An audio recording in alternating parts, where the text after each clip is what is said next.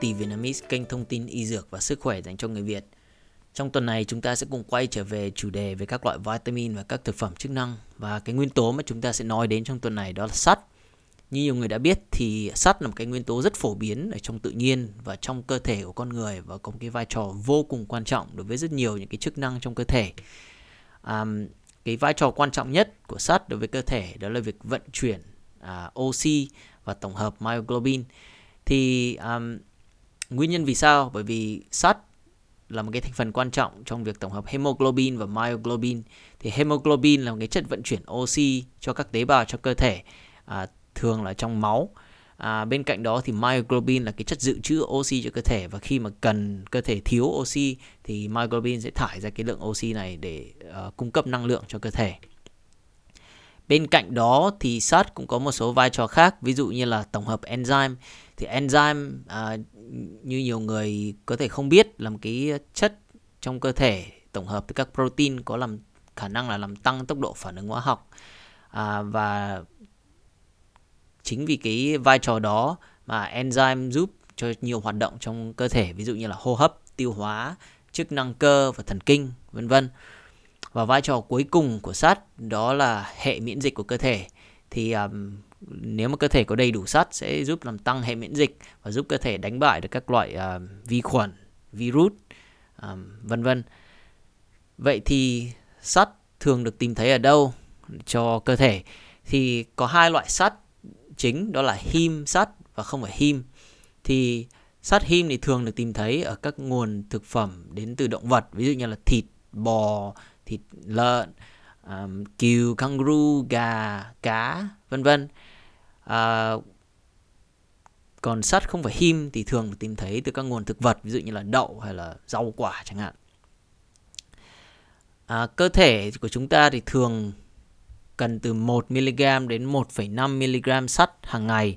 Tuy nhiên thì tùy vào từng độ tuổi cái lượng sắt à, sẽ thay đổi khác nhau. Nếu mà bạn cần biết cái um, lượng sắt nào cho độ tuổi của mình phù hợp thì có thể à, hỏi các bác sĩ các chuyên gia dinh dưỡng để có thể biết chính xác cái lượng sắt mà mình cần và cũng có nhiều các nguồn thông tin chính uh, uy tín ở trên mạng. À, tuy nhiên thì để có thể hấp thụ được đủ 1 mg đến 1,5 mg cho những người khỏe bình thường thì chúng ta cần phải ăn một cái lượng sắt nhiều hơn thế, nhiều hơn rất nhiều so với cái lượng uh, 1 mg hay 1,5 mg bởi vì khả năng hấp thụ sắt của cơ thể là không tốt. Bình thường thì cơ thể của chúng ta chỉ có thể hấp thụ được khoảng 18% sắt đến từ nguồn thực ăn đến từ động vật hoặc 10% từ các thức ăn đến từ nguồn thực vật. Chính vì vậy mà chúng ta cần phải ăn rất nhiều à, nguồn thức ăn có sắt. Bên cạnh đó thì có một số các loại thức ăn, đồ uống có thể gây ảnh hưởng đến khả năng hấp thụ sắt của cơ thể. Ví dụ như là để tăng khả năng hấp thụ sắt thì cơ thể của chúng ta cần phải à, ăn vitamin C bởi vì vitamin C sẽ làm tăng khả năng hấp thụ sắt à, và vitamin C có thể tìm được thấy ở tất các nguồn thực phẩm à, chức năng hoặc là các rau quả à, rất nhiều. À, đối lại với nó thì sắt có thể bị giảm khả năng hấp thụ bởi một số loại thức ăn ví dụ như là đậu nành à, chè cà phê rượu vang à, hoặc là nếu mà không có đủ lượng vitamin A ở trong cái nguồn thức ăn thì sẽ cũng giảm khả năng à, hấp thụ sắt bởi vì là tức vitamin A giúp khả, tăng khả năng à, thải sắt ra từ các nguồn dự trữ. À, canxi và phosphor cũng có thể làm giảm khả năng hấp thụ sắt từ các nguồn thức ăn đến từ thực vật. Tuy nhiên mà cái yếu tố quan trọng nhất giúp ảnh hưởng đến khả năng hấp thụ sắt chính là cái lượng sắt dự trữ có sẵn trong cơ thể của con người. Nếu như mà cơ thể có dự trữ đủ sắt rồi thì cái khả năng hấp thụ sắt là sẽ giảm đi. À, còn nếu mà cơ thể không có đầy đủ sắt dự trữ thì sẽ làm tăng khả năng hấp thụ sắt đến từ các nguồn đồ ăn. Vậy thì cơ thể thường mất sắt như thế nào thì uh, cơ thể của chúng ta thường mất sắt trong quá trình là toát mồ hôi hay là uh, mất máu, đặc biệt uh, việc thiếu máu uh, thiếu sắt uh, cực kỳ phổ biến ở phụ nữ đang trong uh, thời kỳ uh, có kinh nguyệt bởi vì là trong thời gian đó thì họ sẽ mất khá nhiều máu. Uh, 1 phần 3 dân số uh, 1 phần 3 dân số thế giới là thiếu sắt đây là một cái ờ, chỉ số khá là đáng lo ngại. Vậy thì câu hỏi được đặt ra là khi nào mà cơ thể cần phải uống thực phẩm chức năng sắt?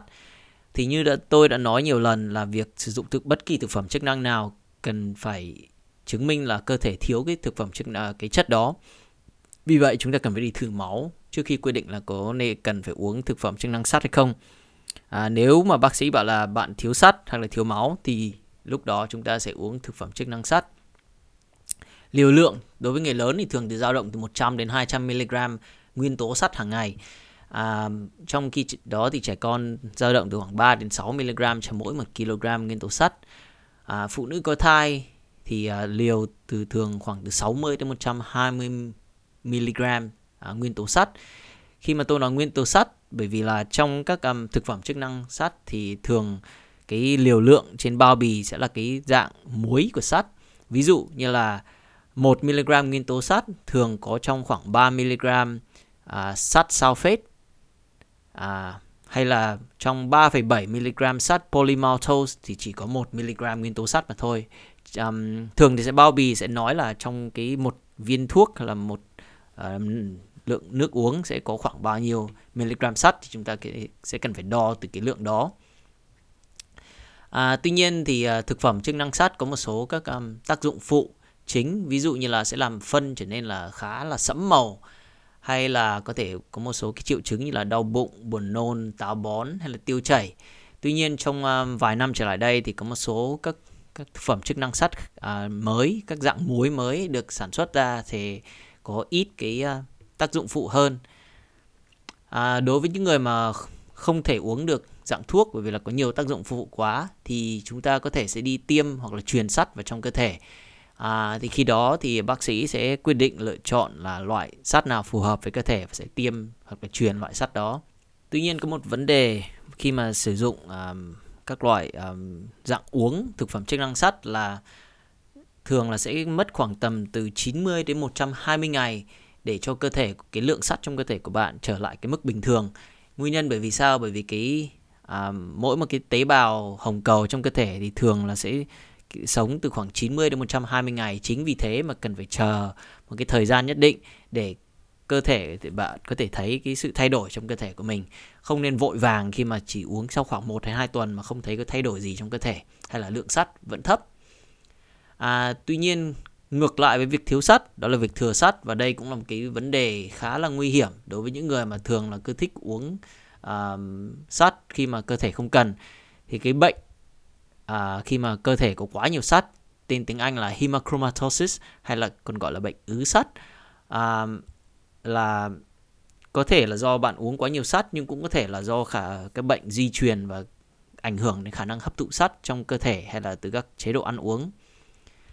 À, cái lượng sắt dư thừa thường được lưu trữ ở các cơ quan của cơ thể khác nhau ví dụ như là da, tim, gan, tuyến tụy hay là khớp xương à, một số cái triệu chứng có thể thường được hay nhận ra ví dụ là đau bụng mệt mỏi à, đau khớp rụng tóc giảm cân vân vân. Có rất nhiều các triệu chứng khác nhau.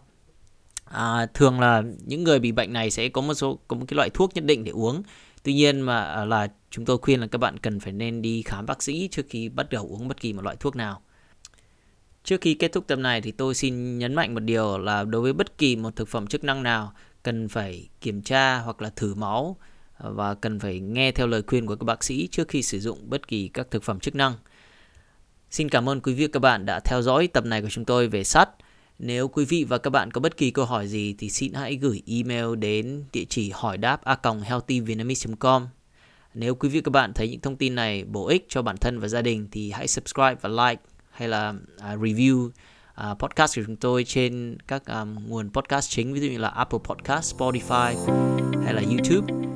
Xin hẹn gặp lại quý vị và các bạn vào tuần sau.